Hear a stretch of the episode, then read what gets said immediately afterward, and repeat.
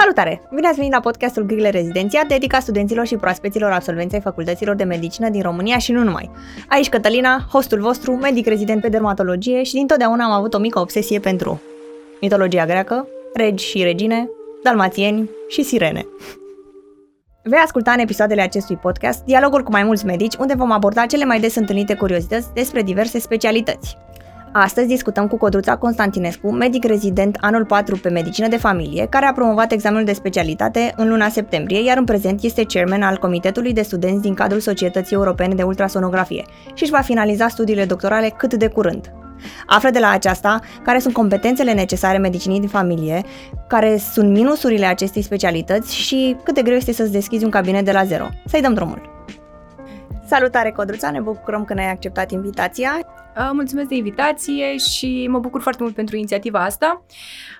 Este o inițiativă pe care am susținut-o și eu în facultate când făceam voluntariat și mi se pare super important pentru studenții la medicină să fie cât mai bine orientați prin toate mijloacele posibile.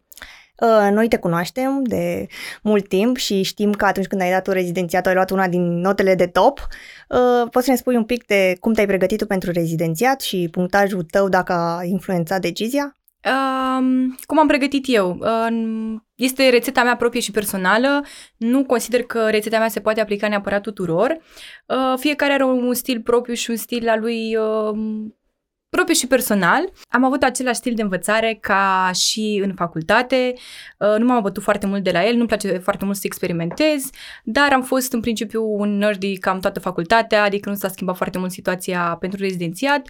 Uh, cei drept am acordat nu mai mult timp Adică mm, mi-am luat uh, câteva luni, cred că în jur de două-trei luni, în care m-am concentrat maxim numai asupra uh, examenului de rezidențiat, uh, mai puțin pe uh, uh, viața socială, dar uh, mi-am recuperat-o după, nu e nicio problemă. Um, am încercat să-mi fac cât mai multe scheme, în principiu dacă nu înțeleg uh, mecanismul uh, fiziopatologic, morfopatologic, nu înțeleg boala, mi-e foarte greu să rețin uh, manifestările clinice, tratamentul. Um, și am făcut uh, grile care m-au ajutat super mult, adică am realizat uh, cumva la final că mi-ar plăcut să fac mai multe grile. Uh, m-am concentrat foarte mult pe partea teoretică și poate prea puțin pe grile pentru că um, am învățat foarte multe inclusiv din grile, adică vedeam unde trebuie să-mi, uh, să mai uh, insist pe ce anumite, uh, pe ce uh, informații anume. Uh, iar în ceea ce privește punctajul, am avut un punctaj mare, un punctaj surprinzător pentru medicină de familie.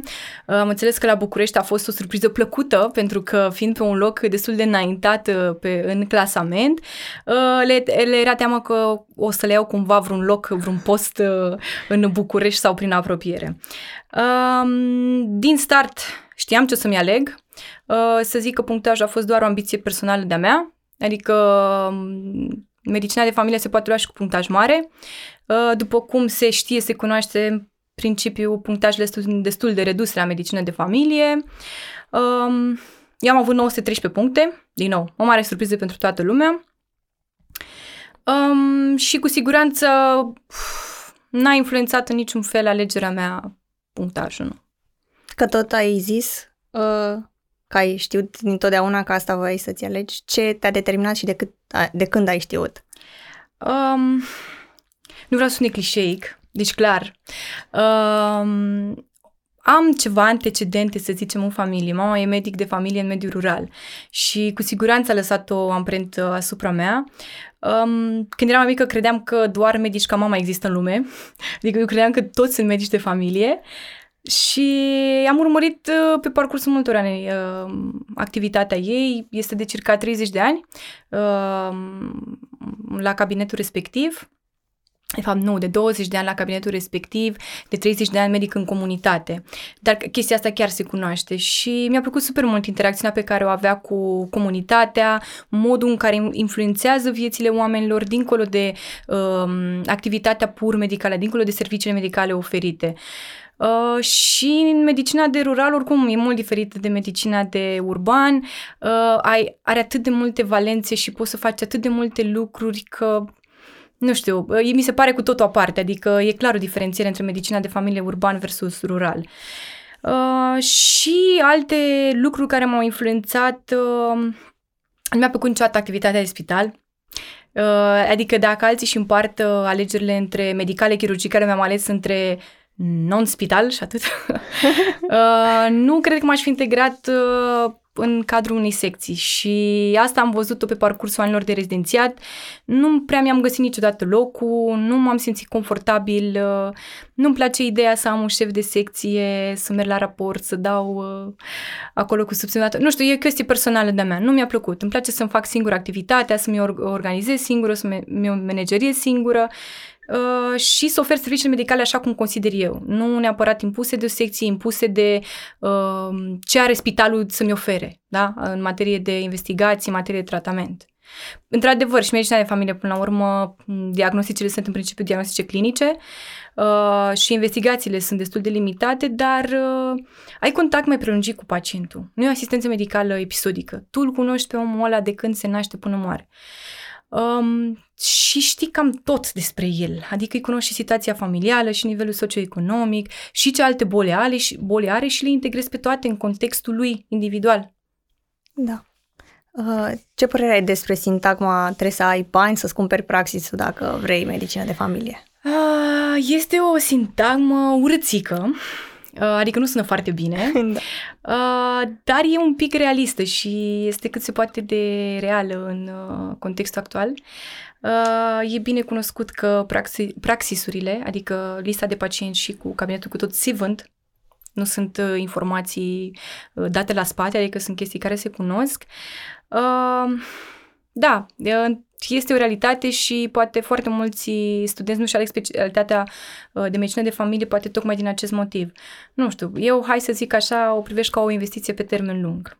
Cum a fost primul an de rezidențiat? Da, primul an de rezidențiat uh, a fost foarte interesant. Mi se părea că o să schimb lumea, că o să... N-am renunțat încă la visul ăsta că o să schimb lumea măcar, măcar puțin. Dar în anul întâi de rezidențiat aveam impresia că am toată lumea pe mei și eu o să o schimb pe toată. Evident că mi s-a tăiat un pic din avântul ăsta. Încet, încet, încet, pe măsură ce avansezi în rezidențiat, pe măsură ce interacționezi cu medici, cu pacienți, cu secții și așa mai departe. Uh, rezidențiatul nostru, care din 2017 uh, este de 4 ani, anterior era de 3 ani și mi se pare mega util că l-au făcut de patru ani. Eu l-am făcut și mai lung, din punctul meu de vedere. E specialitate care nu este deloc ușoară și trebuie să integrezi atât de multe specialități și atât de multe date încât, nu știu, nu e suficient să faci o lună de oncologie, o lună de cardiologie, care, apropo, uh, luna asta de cardiologie nici măcar nu exista înainte de 2017, era inclusă cumva în medicină internă. Oh. Uh, au mai reintrodus două luni, au reintrodus, au introdus două luni de uh, medicină de urgență, extrem de util, adică la cabinet până la urmă poate să-ți vină o urgență. Știu, trebuie să fii pregătit pentru urgența respectivă. Um, deci, după cum spuneam, sunt patru ani în care obligatoriu în primele șase luni încep cu stagiul de medicină de familie. Uh, cred că e ok și e mai blând așa, pentru că începi ușor, ușor să te acomodezi, să vezi ce înseamnă cabinetul, să vezi câtă birocrație și câtă hârțogăraie trebuie să faci și cum nu merge sistemul și cardul, unde e cardul, Adu- aduceți cardul. Uh, deci este o nebunie. uh, dar e, e foarte interesant. Pentru mine primele șase luni au fost super, uh, super uh, drăguțe uh, și am încercat să fur așa un pic din uh, uh, meseria asta uh, care chiar pe bună dreptate este foarte aproape de oameni. Este lucru care îmi place poate cel mai mult, că este foarte aproape de oameni. Uh, apoi uh, urmează doi ani de uh, de nebunie, de haos, adică ești acum o lună ești la dermat, următoarea lună ești la endocrine, următoarea lună ești la uh, diabet și așa mai departe. Deci doi ani avem numai stagii de spital. Și ne plimbăm iar, luăm facultatea de la capăt și iar treci iar prin toate. Evident, acum din poziția de rezident. Nu e mare diferență. Doar că acum faci foi. Îmi pare rău, este realitatea zilelor noastre, Poate pe vremuri medicina, rezidențiatul se făcea altfel, dar eu am rămas cu un gust atât de amar în ceea ce privește stagiile mele de spital, că au fost puține stagii, le număr pe degetele de la o mână. Uh, de puține la care, stagii care... Puține stagii de la care am plecat cu ceva. Am înțeles. De unde am învățat ceva. În rest, părerea mea că au fost de umplutură, să mă duc uh, undeva de unde să am, de unde să plec și atât. Mm-hmm. Și eu chiar am încercat, adică eu sunt, eu chiar am insistat, adică au fost la care m-am dus acolo și am vrut să fac, să dreg, să... Și mi-am dat seama că sunt total greșit înțeleasă. Adică inclusiv am ajuns în situația în care am fost înțeleasă greșit. Entuziasmul meu a fost înțeles greșit. Entuziasmul meu era numai să învăț pentru a fi cât mai bine pregătit în practica mea. Pentru că altcineva după aia nu mă mai ajută. Este ce am învățat eu în aceștia patru ani, cam ăsta e bagajul meu, șase ani de facultate plus patru ani de rezidențiat, de bagajul meu pentru uh, nou medic specialist. Dar, din păcate, am făcut foi, mm-hmm. da, din nou insist, am făcut foi, fac niște foi extraordinare, adică nu știu, mă puteți contacta, chiar fac niște foi extraordinare sau ceva, am învățat coduri, DRG-uri și așa mai departe, total inutile pentru practica mea de, vi- de viitor. Da, da, asta e, nu știu, uh, poate ar fi trebuit să-mi aleg anumite stagii în alte orașe, regret acum că n-am făcut-o, dar uh, am încercat să învăț eu singură, studiu individual, evident nu se compară, pentru că am fost de multe ori pus în situația în care oricât aș citi, ai un pic nevoie de experiența cuiva, de îndrumarea cuiva, care să te ajute un pic să integrezi tot ce citești tu acolo. Slavă Domnului să zic că mi-am păstrat câțiva oameni de bază, cam pe la toate specialitățile la care am fost, uh, colegi sau medici cu care am lucrat și cu care încă mă sfătuiesc în continuare. Mi se pare super important. Uh, din nou, când am niște dubii, chiar dacă eu am citit și am citit din scoarță în scoarță, mai pun o întrebare. Mi se pare super ok să, să colaborez la modul ăsta. Cum, uh, cum te descurcai cu programul de lucru, având atâtea informații pe care trebuia să le asimilezi din, a, din atâtea părți și atâtea specialități? Cum îți permitea să faci? Uh, programul de lucru în spital, m- mm, aș fi ipocrită să spun că nu era lejer. Chiar era un program lejer, Mm, nu cred că îi păsa nimănui că eram pe acolo, sincer, este realitatea mea, proprie și personală, da, asta a fost realitatea mea. Multe stagii nu i-a păsat nimănui că pe acolo. Așa că îmi luam ce reușeam din ziua de lucru și dacă mai aveam ceva nelămurit tot timpul, îmi scriam în telefon. Am, am un folder special în notițe în care îmi notez lucruri care poate nu mă simt eu foarte sigură pe ele, lucruri pe care aș vrea să le mai recitez, lucruri pe care aș vrea să insist și mă duc acasă și caut. Mi-am făcut acolo un colț de cărticele de-a lungul celor patru ani, sunt foarte mândră de ele. Um, dar mi se pare foarte important și studiul individual, nu trebuie pierdut din vedere, e importantă practica, evident ce faci zi de zi la spital, dar uh, nu uitați de studiu individual, e important. În specialitate nu prea mai stai să mai citești. Acolo deja ai trecut în pâine, intri în partea clinică și cam atât.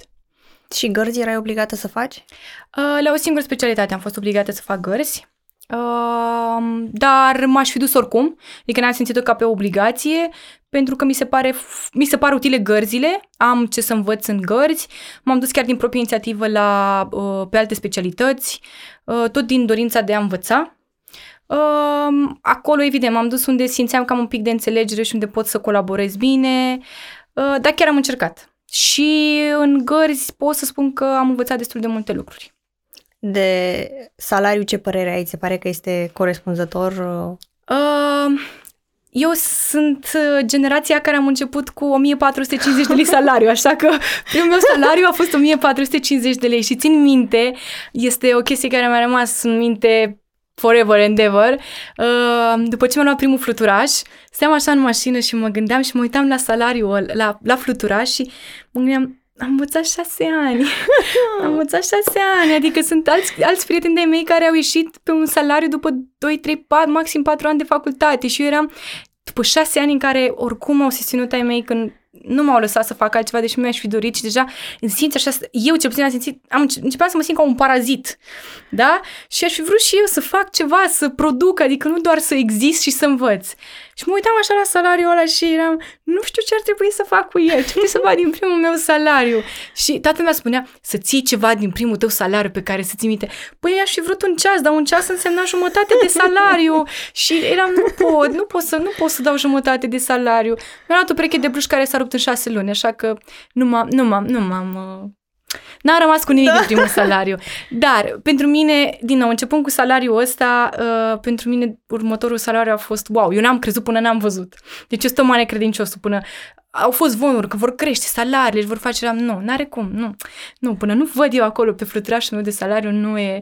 Uh, și pentru mine a fost ok, adică nu mă pot plânge. Mi se pare un salariu ok, uh, e mult peste media totuși, Uh, iar în medicina de familie, partea, să zicem, bună este că te duci plimbând pe la toate specialitățile, iei sporul specialităților respective. Ah, da, da, da. Așa că, cum să spun, pe alte specialități chiar a fost foarte, foarte fain și avem și psihiatrie, și medicină de urgență, și radiologie, și neurologie, și oncologie. Deci, nu e rău. După când te duci la cabine, nu mai ai niciun spor. Adică se consideră cumva că medicul de familie, nu știu, cred că interacționează cu pereți sau ceva, că el nu are niciun spor. Adică, da. Dar tot e bine. Deci, eu sunt mulțumită per total. Ai fost sau ești descurajată de modul în care este văzut medicul de familie în România? Uh, pe alocuri, da. Uh, pentru că noi avem așa o preconcepție în România și sunt convinsă, sunt convinsă că sunt foarte mulți așa, adică, uh, nu știu, ori n-au încredere în medicul de familie, ori se grăbesc să ajungă la alte specialități, consideră că nu e de competența lui o durere abdominală sau ceva. Uh, dar, deci, n-aș pune neapărat vina toată pe pacient, care desconsideră medicul de familie destul de mult. Uh, sunt convinsă că e cumva și vina pe undeva medicului de familie, adică nu sunt toți colegii unitari, nu toți colegii își dau interesul, e valabil în toate specialitățile până la urmă, nu numai în medicina de familie. Uh, poate n-au cu relația medic-pacient corespunzătoare, poate nu comunică bine cu pacientul, poate încrederea pe care o oferă pacientului nu e cea potrivită, adică sunt atât de multe motive pentru care uh, am ajuns la preconcepția asta pentru medicina de familie că mi-e greu să le, le enumăr pe toate. Ce, ce minusuri ai observat tu de-a lungul celor patru ani? Uh, cred că pe primul loc ar fi uh, birocrația, deci în 15 minute pe care tu ar trebui să le acorzi pacientului pentru consultație, să-i faci rețetă, să faci cardul, prima oară să meargă cardul, Doamne, să meargă cardul, să meargă sistemul, să nu pice sistemul, să meargă cardul, să nu pice sistemul, să scrii în fișă, să scrii în registru, să-i scrii rețetă, să-i scrii, nu știu, poate o adeverință, un bilet de trimitere și în timpul ăsta să-l asculți, să fii empatic, să-i acorzi înțelegere, atenție, uh, să-i faci un examen clinic, să gândești un diagnostic și o conduită terapeutică. Dumnezeule mare, nu-i posibil. Adică față de uh, medicina de spital unde ai văzut pacientul și după chiar ai timp un pic să îl digeri, nu, acolo e totul pe repede înainte, acum și mai repede, trebuie să te gândești foarte repede la diagnosticul pacientului. Ok, poate nu 15 minute, exagerez, că la unii pacienți stai mai puțin, la alții mai mult, dar nu stai două ore să te gândești la un pacient. Adică e un pic mai pe fast forward toată acțiunea asta. Uh, cred că ăsta ar fi unul dintre minusuri. Mi-ar plăcea să-mi fac, uh, nu știu, uh, partea medicală să fie mai pe primul loc, așa. Și mi se pare, în special în medicina de familie, important să asculți pacientul, să-i oferi empatie, să-i explici ce înseamnă, ce înseamnă investigația, ce înseamnă diagnosticul, ce înseamnă tratamentul, să-i explici cum trebuie să ia tratamentul, să-i faci inclusiv educație sanitară, să, vorbim de medicină preventivă. Adică să primeze mai mult treaba asta și mai puțin partea cu cardul și cu registru și cu fișe și cu toate nebuniile. Nu știu, poate se vor simplifica lucrurile astea pe viitor, sper din tot sufletul. Um, cred că un alt minus ar fi, ăsta ar fi pe viitor. În rezidențiat n-am simțit că a fost neapărat un minus, că până la urmă ești așa un invitat în cabinetul de medicină de familie. Dar pe viitor, uh, faptul că, mă rog, ai un program bine stabilit, asta e ok. Uh, ore de dimineață, ori după masă trebuie să alternezi. Dar e foarte greu să ții un concediu. Pentru că în momentul în care trebuie să ții un concediu, trebuie să aduci un medic înlocuitor cineva trebuie să-ți preia activitatea, că nu, nu poți să lași descoperit activitatea ta. Și ori trebuie să-ți găsești tu, sau dacă uh, perioada de absență e foarte lungă, mai multe două luni, cred că este, CAS-ul trebuie să uh, spună, să îți aducă un locuitor. Și cred că e foarte greu uneori să găsești un locuitor. Și acum vă dau exemplu mamei mele. Uh, lucrând în mediul rural, nu știu, și obișnuită ea acolo în cabinetul ei, cu activitatea ei, cu pacienții ei, n-am mai avut concediu de când aveam eu 12 ani. Adică sunt vreo 16 ani de atunci. N-am mai avut concediu, efectiv. Hmm. Adică un concediu înseamnă maxim două zile, trei zile, când mai e o, liber, o zi liberă de la stat și atât. Asta e un minus din punctul meu de vedere. E destul de dificil să-ți iei un concediu de odihnă. Uh, și un alt minus pe care deja l-am menționat și despre care am vorbit, reticența pacientului față de medicul de familie. Da. Uh, ce, cum ai crede că s-ar putea schimba această reticență sau întoarce sau ameliora situația astfel încât să aibă hmm, să se schimbe. Ce-ți dorești? Uh, cred că fo- depinde foarte mult de cum uh, interacționezi tu cu pacientul și de cum îți educi pacientul. Adică ce vede că, ok, ai venit să-mi cer un bilet de trimitere, ok, dar stai un pic să discutăm. De ce vrei asta? Hai să facem o anamneză. Ca la carte, să ne întoarcem la vechi obiceiuri. Anamneză și examen obiectiv. Să știi că nu sunt overrated, sunt foarte pe bune. Uh, dacă îi ofer empatie, înțelegere, ascultare, nu știu, poate am spus de foarte multe ori cuvântul empatie, dar mi se pare o chestie atât de importantă. Eu de la medicul meu, dacă aș apela la un medic, aș vrea să fie empatic, să mă asculte, să-mi răspundă la toate întrebările pe care le am. Dar să fie atent la mine, nu cu capul în 14 uh, colțuri. Uh, deci, odată, cred că medicul de familie, dacă pacientul ar vedea că se implică și că dorește și că vrea să facă uh, și e prezent, cred că ar schimba un pic uh, atitudinea lui. Că tot vorbim despre treaba asta, ce părere ai despre faptul că atunci când într-adevăr arăți atenție unui pacient, acesta crede că o faci pentru că vrei bani? O, da. E o chestie Da, e o chestie împământenită. Uh, pe bună dreptate. Și eu chiar am avut experiența în, uh, în, în rezidențiat, în puține situații, în momentul în care am acordat atenție, uh, cumva oamenii s-au simțit obligați uh, ori să-mi fac un cadou, ori să îmi bage mâna în buzunar, ceea ce nu am fost de acord niciodată. Nu am luat niciodată, nici măcar un bănuț cuiva. Nu sunt de acord, nu voi face asta niciodată, oricât de sărac aș fi, nu pot să... Nu pot. Este contrar principiilor mele. Uh, cel mult am acceptat un cadou pentru că și eu, ca și mulțumire, poate în anumite cazuri, am oferit un cadou o ciocolată. Uh, țin minte o doamnă de la stagiul de infecțioase pe care o vizitam în fiecare zi și discutam și luam tensiune și povesteam. Uh, mi-a oferit o trusă de farduri. Am mulțumit, dar numai că nu mai, eu nu mă fardez. Dar numai intenția ei, uh, că am fost foarte drăguță cu ea, o altă doamnă la, tot din stagiul de infecțioase, tare, că am fost tare drăguță cu ea și trebuie neapărat să accept măcar o ciocolată. Adică oamenii vor să-ți mulțumească, Uh, dar cum depinde și cum este uh, atitudinea ta, ca să zic așa. Din păcate încă se mai dă mite, hai să spunem pe față. Da? da? Încă se mai dă și încă se mai ia. Și nu este doar vina medicului.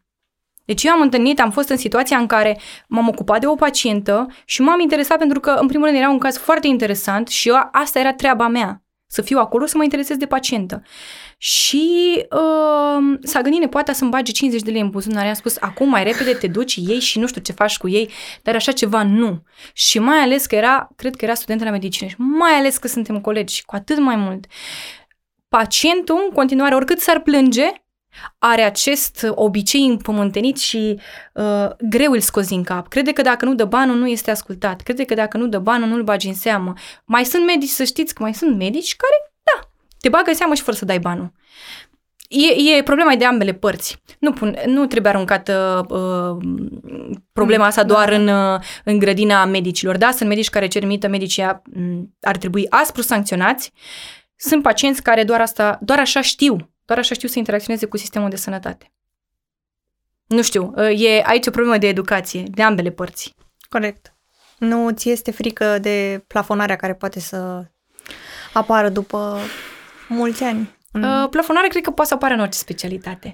Da, uh, am mai primit uh, uh, ideea asta atunci când am întrebat studenți de ce nu și ale medicina de familie și cât te plafonezi. Cred că te poți plafona în orice specialitate. E vorba de cât vrei tu să cât vrei tu să dai în specialitatea ta, ce vrei tu să faci, cum vrei tu să te dezvolți și în orice alte specialități. Poți să rămâi la nivelul de uh, doar consultație, uh, diagnostic, tratament sau poți, nu știu, să îți uh, iei o anumită competență. Cum ar fi și medicina de familie, competență de ultrasonografie. Mi se pare o chestie super, super interesantă și super ok în medicina primară. Uh, Evident că uh, îngropat în hârtii și în birocrație, la un moment dat chiar poate ajungi să fii sătul și să nu mai fii chiar atât de uh, concentrat pe activitatea ta medicală și pe cum te poți tu dezvolta, uh, dar chiar cred că e o chestie individuală. Nu e o chestie de specialitate, e o chestie de individ. E de ceea ce vrei tu să faci în specialitatea ta, da? da? Eu vreau doar să dau consultații și atât nu mă interesează în rest. Nu, uite, eu vreau să fac screening. Mi se pare cel mai important în asistența primară screening-ul. Nu să-l fac eu personal. Sunt drum oamenii către, către screening. Să educi. Profilaxia primară poate face minuni, dar uh, aparent la noi în țară se uită că e mai ieftină medicina de familie, mai ieftină asistența primară, mai ieftin screening-ul și prevenția decât diagnosticul și tratament. Din nou, piramida noastră e inversată. Uh, deci ține doar de tine, de individ, dacă te plafonezi sau nu. Un uh, medic de familie se poate supra-specializa pe ceva? Uh, Supra-specializarea în medicină de familie nu prea există, adică sunt două opțiuni, să zicem, de supra-specializare. Ori să-ți faci o a doua specialitate și sunt mulți medici care au pediatrie ca și a doua specialitate, având în vedere că medicina de familie cuprinde toate vârstele și pediatria chiar este o specialitate dificilă. nu degeaba înainte era facultate separată de pediatrie. Uh, mai sunt, am mai văzut medici dermatologi, au diverse alte specialități, să zicem, care le pot folosi în practica lor, dar cel mai frecvent sunt uh, cu a doua specialitate de pediatrie uh, sau să-ți iei competențele despre care am discutat, da? da. Ultrasonografie, asi, uh, asistență medicală de urgență prespitalicească, terapia durerii, îngrijiri paliative, adică chiar ai multe valențe pe care te poți dezvolta. Tocmai că nu înțeleg uh, ideea de a te plafona când ai atât de multe, opțiuni, este atât da. de variat domeniul și atât de vast că nu, și eu la un, de un moment dat aș vrea să fac atât de multe și n-aș ști de unde să încep. Nu știu pe ce să pun, pui mâna prima dată. Sunt atât de multe chestii pe care le poți face la cabinet încât, nu știu, trebuie să, la un moment dat te oprești, te gândești, ok, trebuie să încep de undeva. Măcar cu, cu o chestie. Adică Uh, inclusiv mi-am dat seama uh, de treaba asta, parcă mi-a venit așa ca o uh, idee strălucită. Uh, m-am, uh, și eu sunt înscrisă acum la cursul de uh, ultrasonografie și ne spunea domnișoara profesor de un medic care a făcut clasificarea uh, ecografică a chistelor hidatice. El numai asta a studiat toată viața lui ca și ecografist, chistele hidatice. Deci omul atât a făcut o viață întreagă, un singur lucru. Da, a făcut-o foarte bine. Deci da. trebuie măcar de undeva început. Uh, ce părere ai despre stagiile de practică în țară sau, dacă e posibil, și în afară? Uh, în țară nu am experiență, adică n-aș vrea să vorbesc uh, în afara arei mele de, mele de competență. Cu siguranță se pot face uh, stagii și în alte centre. Prin detașare nu este un lucru foarte complicat. Uh, Uh, dar un lucru foarte mișto în medicina de familie este că ai foarte multe oportunități de exchange-uri și de conferințe și congrese. Sunt atât de multe că nu știu la care să mergi prima dată. Uh, și acum o să povestesc din experiența mea. În uh, anul întâi, în anul întâi m-am dus la toate congrese și la toate conferințele uh, și inclusiv am aplicat pentru o bursă uh, oferită de Vasco da Gama Movement. Este uh, cumva uh, ce, la nivel uh, uh, internațional este grupul care se ocupă de uh, tinerii medici de familie. Și am aplicat pentru o bursă, uh, era o bursă de 700 sau 800 de euro, pentru a participa la congresul, conferința europeană de medicină de familie, se numește WONCA. uh, și am câștigat Adică n-a fost, a fost o chestie doar de uh, a pune niște idei pe hârtie și atât. Am câștigat bursa, am mers la uh, conferință. Uh, bursa a fost binevenită pentru că taxa cred că era undeva la vreo 450 400-500 de euro, trebuie să te asiguri cazare, trebuie să te asiguri uh, uh, drumul și n-ajung la niște costuri foarte mici, adică pentru rezidenție destul, de, pentru mine la momentul ăla era destul de greu să merg la o conferință. Mai ales în anul întâi. Mai ales de... în anul întâi, adică to- toată, toată distracția m-a costat vreo 1000 de euro. Nu sunt bani de aici, de acolo până la urmă. Adică raportat la salariul meu de 1450 de lei, nu puteam să ajung. Uh, deci asta ar fi o oportunitate, că poți să aplici pentru tot felul de burse și să mergi la conferințe internaționale. Uh, apoi avem programe de exchange, avem, uh, se numește uh, 360 Degrees Family Medicine. Poți să aplici oriunde în lume, să mergi într-un schimb de experiență. Oriunde. Efectiv. Eu am avut, adică am încercat și prima mea aplicație a fost în America, n-a fost cu succes din păcate anul trecut și mi-am ales Japonia pentru aprilie 2020. N-a fost cea mai înțeleaptă decizie la momentul respectiv, pentru că evident s-a anulat toată treaba. da.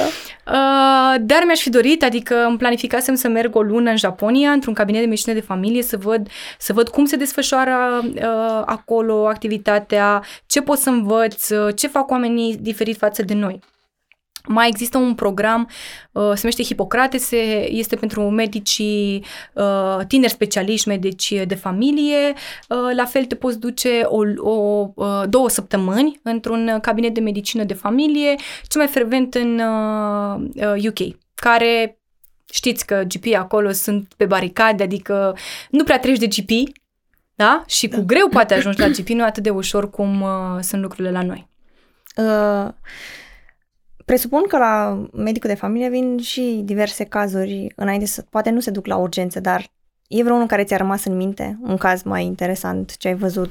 Uh, Asta ar fi din experiența non-rezidențiat. Este de, de medicină de familie. Uh, în uh, sesiunile de vară, de obicei, uh, mergeam uh, la țară să învăț, mi se părea mai, uh, mai, liniște, mai liniștit pentru mine. Uh, și se mai întâmpla uneori să mai stau și la cabinet cu mama sau să mai întreb ce cazuri am mai avut și uh, e un caz care uh, pe mine chiar m-a marcat. Uh, nu erau pacienții ei, dar uh, e vorba de doi copilași uh, pentru care se solicitase ambulanță. Era ambulanță doar cu asistentă.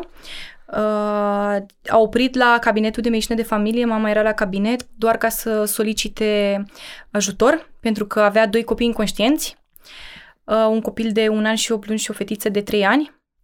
Uh, a fost un caz dramatic, din păcate au decedat ambii, ambii copii.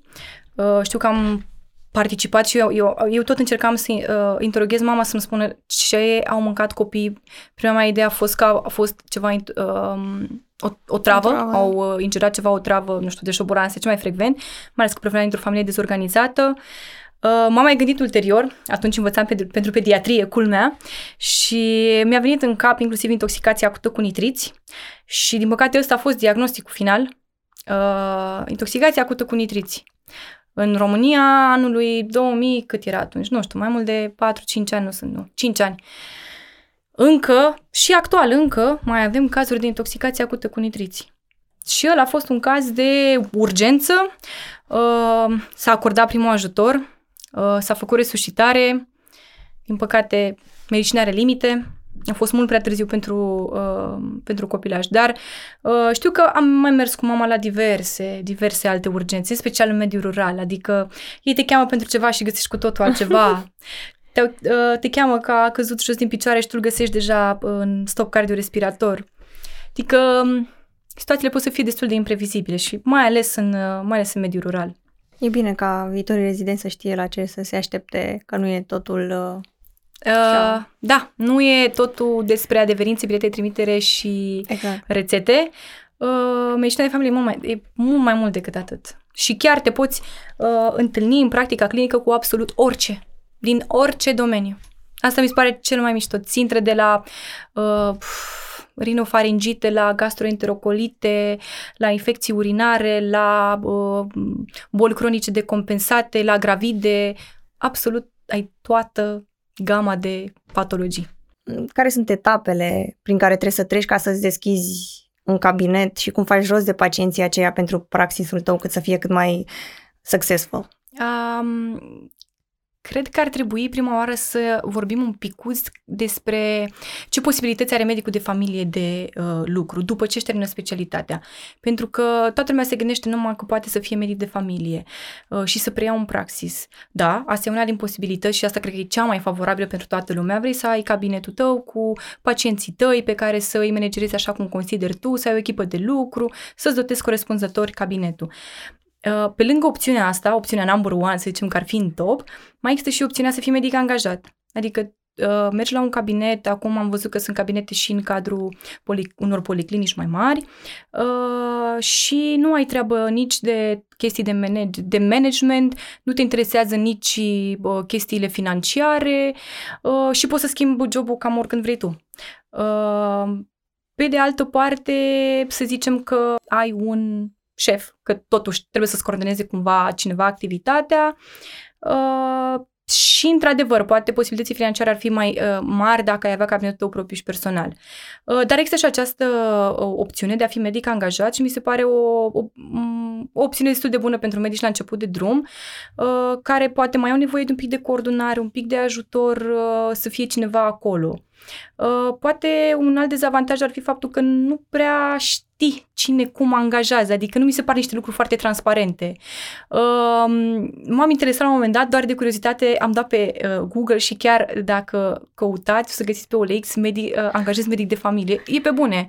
Deci oamenii chiar Într-un cabinet. Anunț, da, pentru un cabinet de medicină de familie doresc medic angajat. Și au această opțiune și chiar am văzut câteva zeci de anunțuri pentru așa ceva. Ok.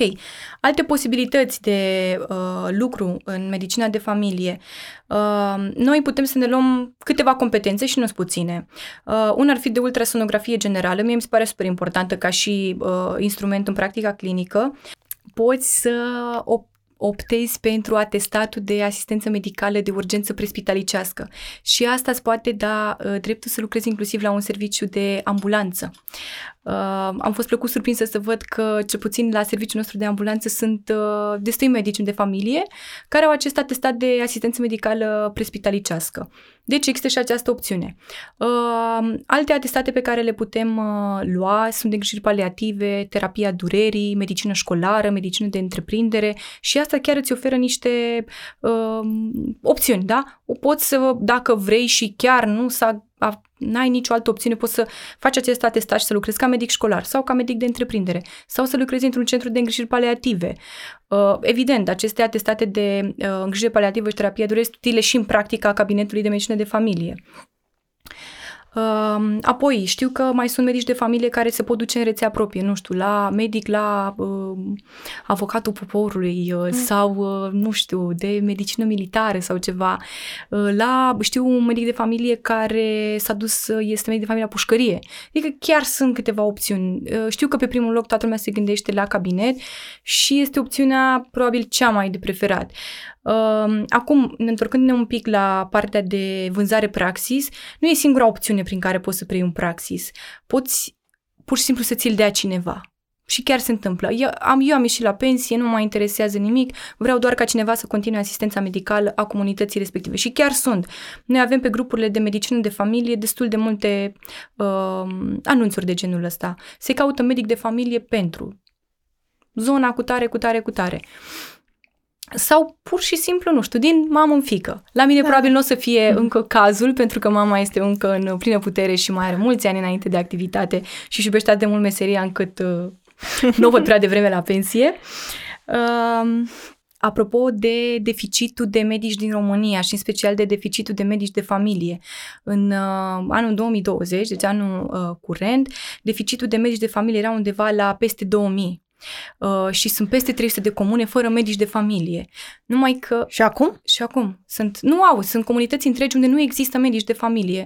Uh, știu că, de exemplu, la Murighiol este primarul sau uh, o zonă, zona din, din sud, din uh-huh. sud-est, în special, destul de depopulată în ceea ce privește, uh, mă rog, medicii de familie.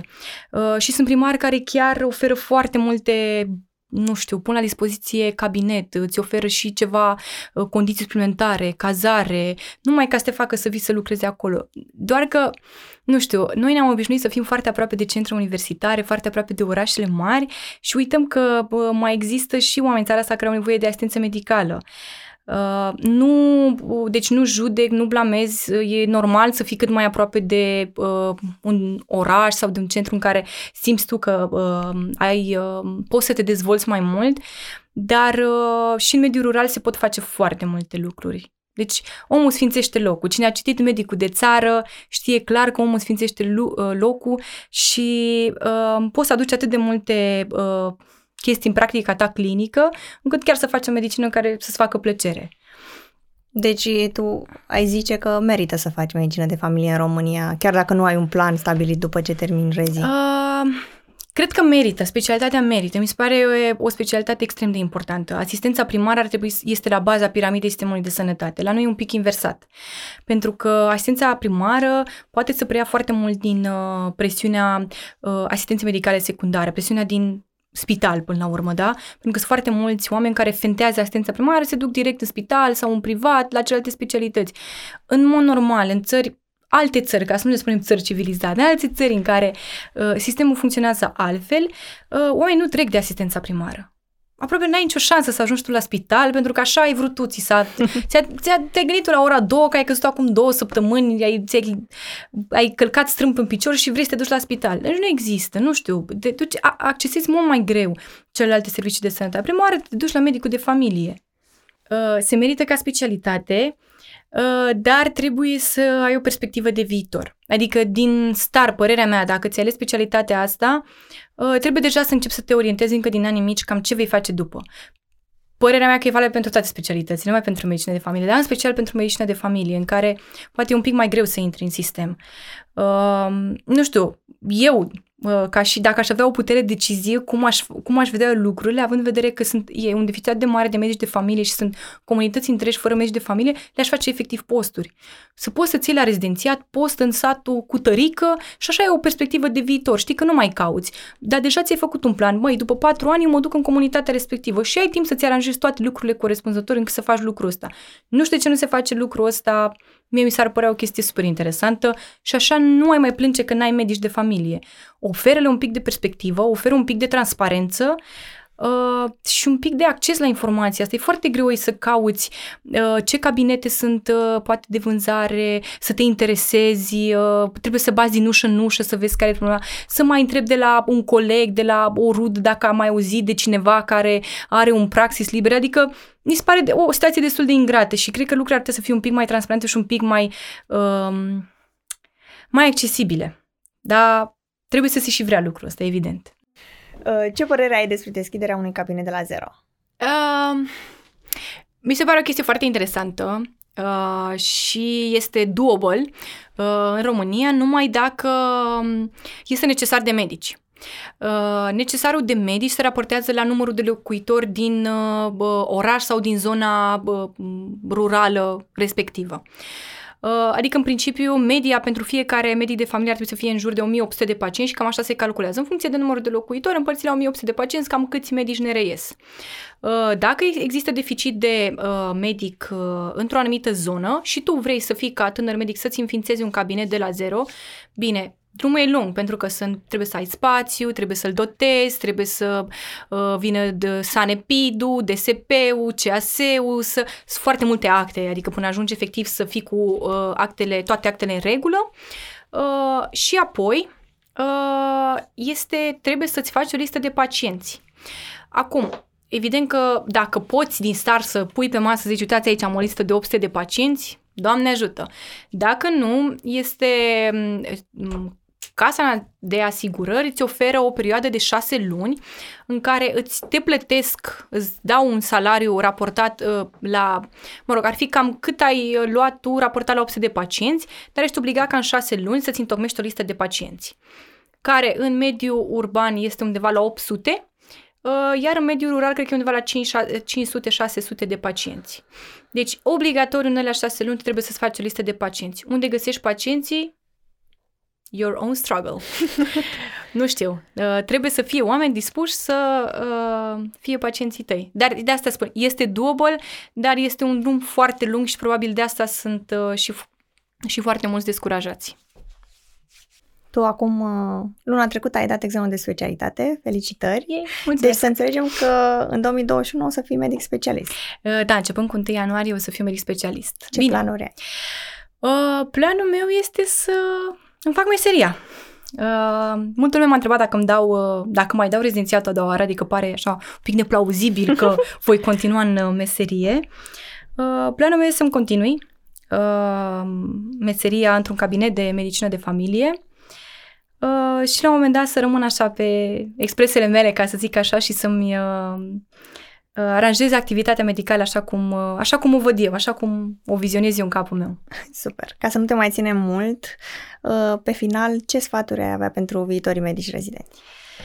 Uh, cred că o să fie niște sfaturi generale, nu numai pentru rezidenții medicină de familie. Uh, este important, înainte de a-ți alege orice altă specialitate, să privești un pic în perspectivă. Nu să fie neapărat o alegere de moment, să fie un feeling, să... E ok să ai feeling, e ok, Adică nu toată lumea până la urmă a intrat la medicină și știe clar din prima zi ce specialitate va face. Uh, de asta, până la urmă, și trecem prin atât de multe stagii ca să vedem ce ne place și ce nu ne place. Uh, cred că e ușor să dai la o parte ce nu-ți place, să rămâi cu ce-ți place, uh, dar trebuie privit în perspectivă. Ok, ce voi face eu când termin? Care sunt posibilitățile mele de a mă angaja undeva, de a exercita meseria pe care mi-am ales-o? Nu uh, privit așa ca o chestie, stai un pic că poate îmi schimb uh, specialitatea. Nu judec, nu blamez, e ok să te gândești la un moment dat și să zici ok, nu-ți bun pe asta, mă, mă duc pe altceva. Dar privit în perspectivă, atât pe termen mediu cât și pe termen lung, ce o să faci după? Că nu toată lumea are loc în spital, nu toată lumea poate să meargă la un cabinet de medicină de familie. Privit în perspectivă și încă din primii ani orientat. Te orientezi cât mai mult, ok. Medicina de familie, m-am orientat, vreau să fiu medic angajat, vreau să mă duc să fac gărzi la un centru de permanență, mă interesează mai mult partea asta de paleație, vreau să plec în străinătate. Dar trebuie un pic de perspectivă. Că altfel termin rezidențiatul și zic, ok, și acum eu ce fac? Eu cu cine votez? Da? Uh, un alt sfat, uh, poate ăsta adresat uh, pentru medicina de familie, pentru rezidenții care își doresc, mă rog, studenții care își doresc medicina de familie, este să nu se mai gândească atât de mult la eticheta sunt doar un medic de familie. Și mie mi s-a spus în rezidențiat ce te interesează, ești doar un medic de familie, da pe cuvântul meu, că m-a rănit pe moment, dar e ok, nu mai e la suflet, s-a dus, eu știu ce vreau să fac este suficient pentru mine. Adică să fii orientat, dacă tu ești orientat și știi că vrei să faci specialitatea asta și știi că îți dorești, mergi pe drumul ăsta, orice ți-ar spune toată lumea. Și pe mine au încercat să mă convingă să nu. Wow! Păi atunci noi îți mulțumim Mulțumesc că ne-ai invitația, îți urăm mult succes pe viitor Mulțumesc. și să sperăm că ne vedem și la viitoare proiecte. Mulțumesc!